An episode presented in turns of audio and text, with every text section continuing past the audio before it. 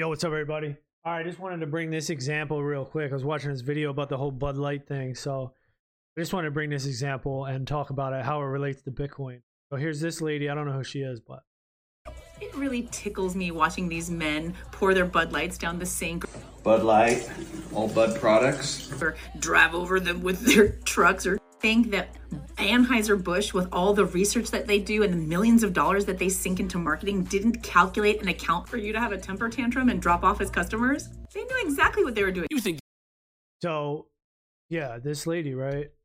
She's saying, you know, Bud Light, Anheuser Busch, whatever. They're rich. They know exactly what they're doing. But luckily for humans and society as a whole, humans make mistakes because otherwise we would have tyranny rule like we would be slaves to the people that are in power forever. But luckily people can't foresee the future because oftentimes it requires the next step the next innovation to create the next innovation.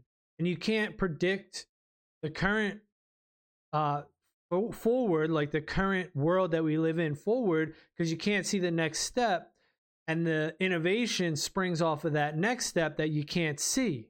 So the smallest little innovation could change things in such a huge drastic way. You could look at kodak as example blockbuster sears nokia blackberry. These were huge companies at the top of their field you know? They had everything figured out. They had huge multi-million billion dollar industries but they failed right? Why did they fail because humans can't predict the future 100% accurate and this is what's going on right now in the world where we have bitcoin out there and you have all these rich entrenched people respected people in society that have gone along with the status quo. They're well respected and everything, but yet they can't see the value of Bitcoin. In fact, they think Bitcoin has no value because they're missing the whole point.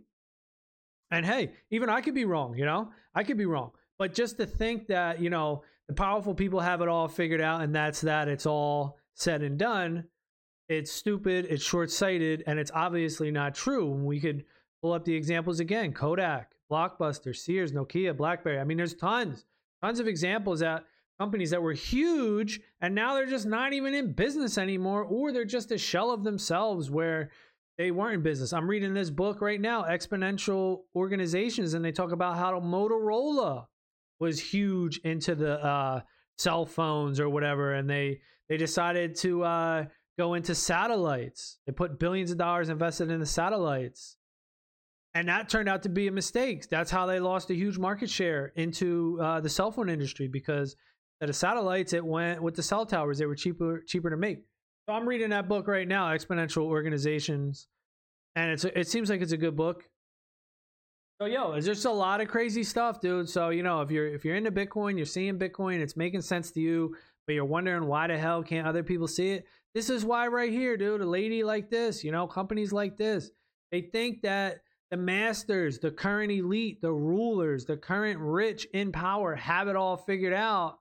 But luckily, for humanity's sake, that is impossible. We could never have it all figured out.